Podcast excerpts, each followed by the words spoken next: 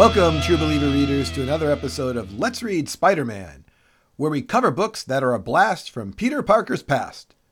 Today's books came out at the same time as three big events. Here to provide additional insight on the most important of those three events is my friend Eddie. How are you today, Eddie? Well, I'm a little under the weather, but a cup of tea, maybe Aunt May's tea would be best for me. What are the three events that we're talking about here, James B.? Sure. These are three big events from the summer of '86. You just, after I read them, you tell me which one, sticks out the most to you, okay? Got you. All right. Rock Me Amadeus by Falco hits number one on the UK pop chart. Top Gun, starring Tom Cruise, hits theaters. And 3D printing is developed by Charles Hull. Now, I know these are all big events and they all have a special place with a lot of people, but which of these means the most to you? It's got to be Top Gun. I remember watching Top Gun as a child. So memorable. Well, we'll see if it was as memorable as these three books. From May, June, and July of 1986, Stan Lee presents Web of Spider-Man, 14 through 60. All That Glitters, Fox Hunt, and Underworld.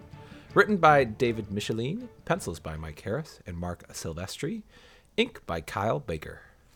And as this is Web of Spider-Man, our format as we kind of develop it is a little different. I'm just going to blast through the summary of these three books in probably less than a minute. Gotcha. And then we can kind of break them down and talk about the things that matter the most.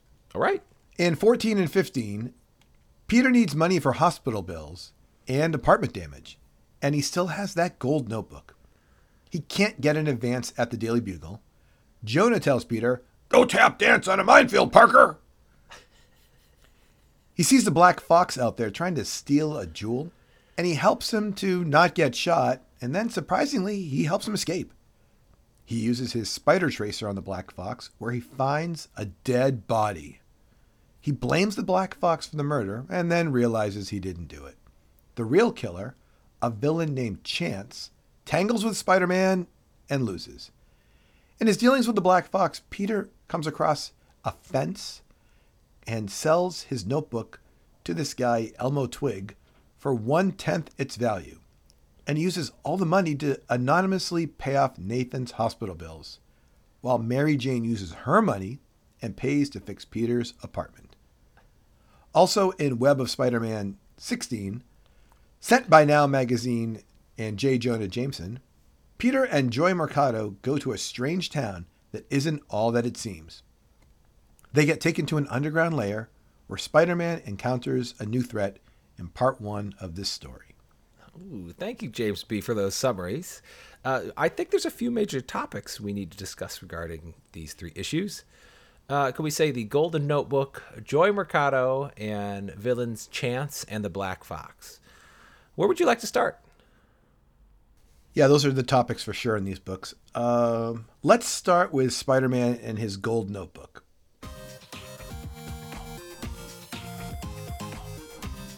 I agree. That's a great starting point. Let me remind everybody, this golden notebook came from when the Beyonder turned a seven-story building into pure gold. And Spider-Man was hanging out there trying to protect the gold building from people stealing things. And eventually when he saw the Kingpin take two golden typewriters, I should say the government gave the Kingpin two golden typewriters because the Kingpin helped the government, Spider-Man decided he'd take this golden notebook. But he was really torn up about it. Because he thought it was stealing. I can't seem to understand why he can't get rid of this notebook in a more reasonable manner. It bothers me that he's a scientist and a brilliant person. I feel like any one of his chemistry things he's got in his back room that he used to have, I don't know if they got burned up or whatever, just melt the notebook down, Peter. Take it in small chunks to wherever you want to, but it's definitely a burden on him. Yeah, I agree. He definitely could melt the notebook down. And that would be the end of this golden notebook. But it keeps cropping up. And now the golden notebook is going to pass hands from Elmo. I didn't catch this guy's name, James. What was his name? Elmo Twig. Elmo Twig. What a name. It's in his hands, and it could crop up again at some later time because it just won't go away. Eddie, the whole purpose of this notebook is just because we want to have a situation where Spider-Man has to make a, you know, ethical decision. Like, what's he supposed to do with this? And I've been pushing for, in earlier discussions, because this notebook's around, I've been pushing the fact that, yeah, he should just say, like, look, I have a lot of expenses. And you're right. Melting it down, that's a great idea. He could just break off a piece of it and cash it in. He steals things from places and leaves money behind, right? Yeah. Yes. But he definitely took the notebook when he was annoyed, and at this point, you know, whatever. Just and he uses it. He uses it to pay anonymously off the hospital bill, so you can decide how much you consider that stealing. He doesn't get a lot of money for it either. No, he gets very little money for it. Which Elmo Twig gives him 1/10 the value. Elmo, how dare you? He does the same thing when with the Black Fox, which we'll talk about in a minute. When the Black Fox brings him a ruby, he offers him one. He's like, I can get 10 times as much. I'm like, apparently Elmo's move is always 1/10 of whatever you get. All right, James, why don't we talk about the Black Fox and Chance, the two villains in these books? Well, the Black Fox is trying one last heist again, and Peter is, I think, way too helpful, way too nice to this guy. Eddie, besides security guards, did you understand who else is trying to take out the Black Fox in Web of Spider-Man 14 and why? Because I had to look it up. I did not. It was very confusing what was happening. Well, to keep it simple, I'll explain. He's in trouble because the guy who got killed, oh my gosh, what is that guy's name? There's a guy who gets killed in the book because his usual offense. Yeah, he's got a Andre Bouillon. Yes, that sounds about right. Andre Bouillon gets killed because Andre Bouillon is not like willing to work with this other organization. You know, like he should be the fence for the, I'll say the Magia, even though I don't think it's listed as the Magia. So they take him out, and the Black Fox should also be sort of like working with them. So he's being a Chance works for some organization that wanted Andre and the Black Fox to kind of work with them. Yes, very vague though. Huh? You know, and then Chance, this guy's got acid darts and laser beams and. They give him this whole gambler gimmick, which, because his name is Chance, kind of like Two-Face from DC Comics with a coin. I do like that they gave this guy a whole personal life. Did you see that? That was wild. So at length about someone who I thought was not very important. They show his real life, and he's in a hotel room, and he's kind of gambling. Like, hey, do you want to? You want this tip, or do you want to flip a coin, and you could triple your money or something? And I think it's kind of on the level. I think he's just a gambler. And I'm like, okay, they're starting to set up a whole backstory on this guy. And then he has one run-in with Spider-Man. As far as I could tell, he loses very, very quickly. It's over. That's why it was so surprising to get such a long backstory on Chance. The Black Fox, though, he never seems to go away. He keeps coming back. Is this his third chance at trying to retire? I don't know what's going on with this guy. I do know Golden Notebook and Chance will come back. Ooh. I've seen them both appearing in other issues or on covers or something. I have not seen the Black Fox in the future, so this might be the end of the Black Fox. All right, Eddie, the last thing you had on the list was Joy Mercado. You want to talk about her? Oh, yeah, for sure.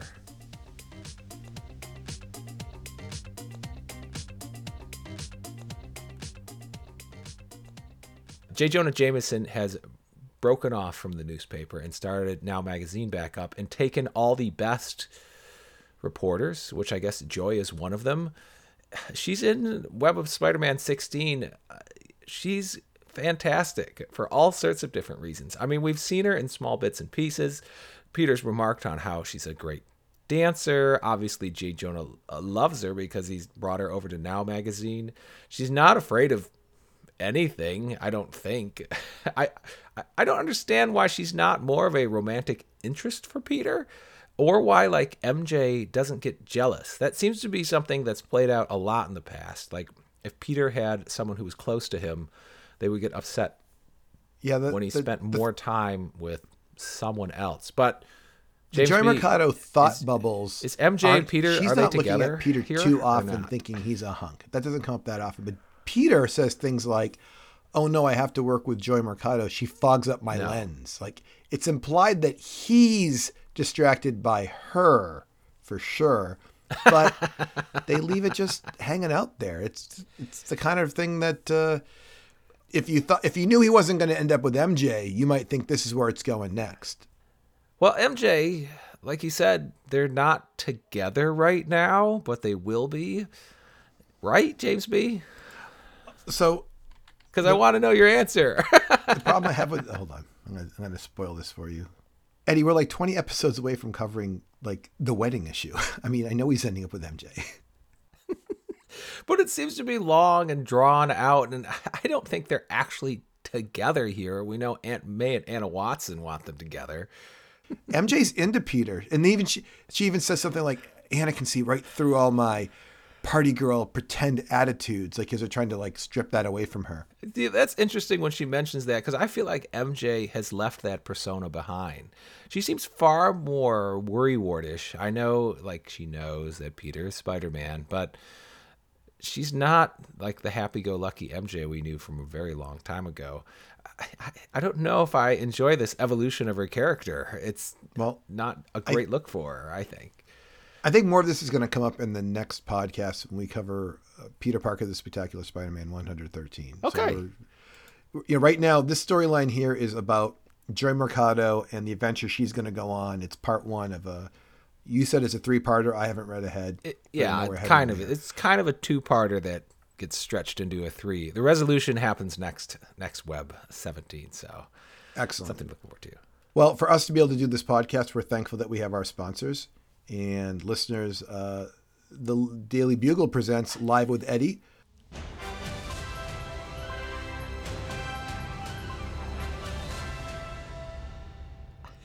Each week, the Daily Bugle lets Eddie interview someone at the scene of these stories.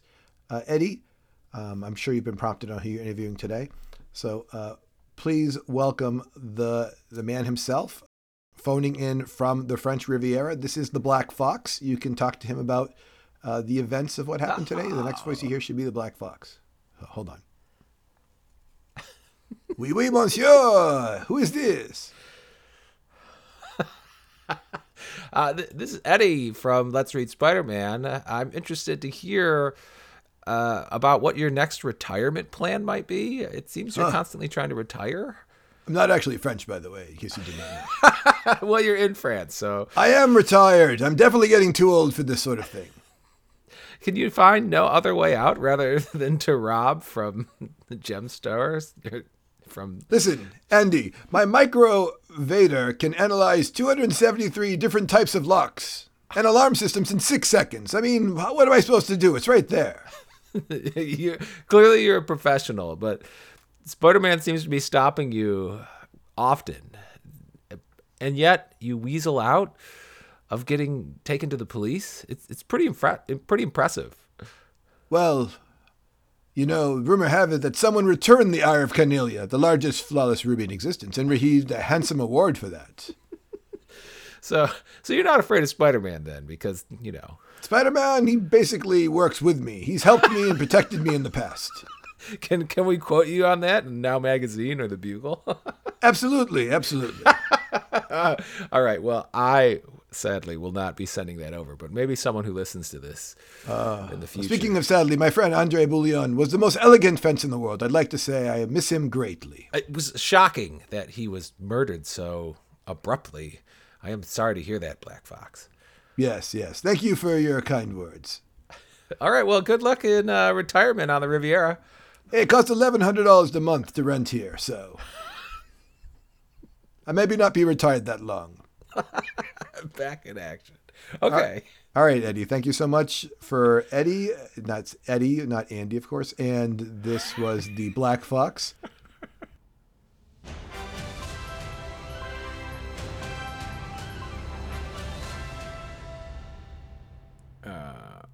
Eddie, did you like the intro of our show being the what happened in 1986, or do you prefer when we have a quote?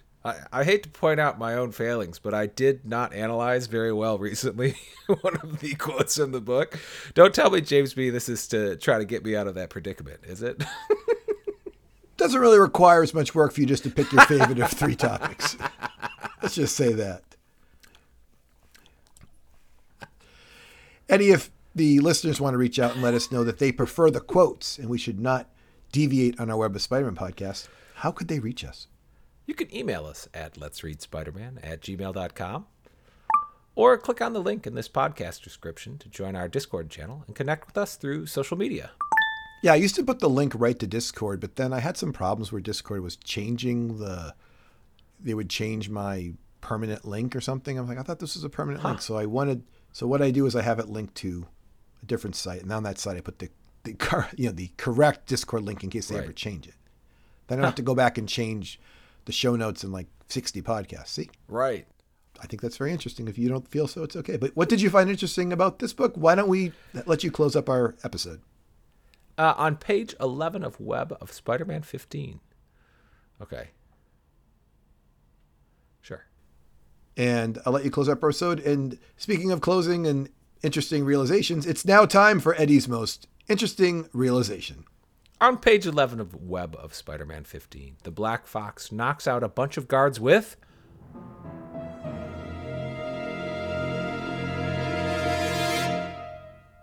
an exploding teddy bear. Goodbye. Goodbye.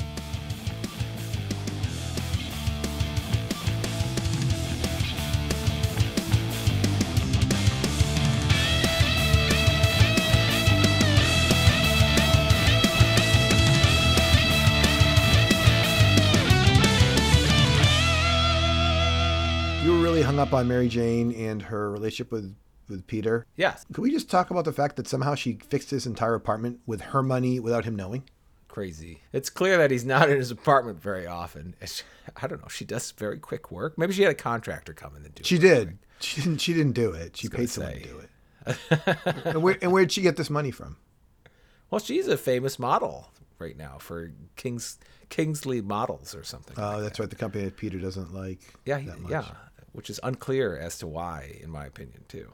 There is a Web of Spider-Man coming up in the next, 20 or 30 issues or so that has a picture of her on the cover, like modeling, and someone's taking photos of her.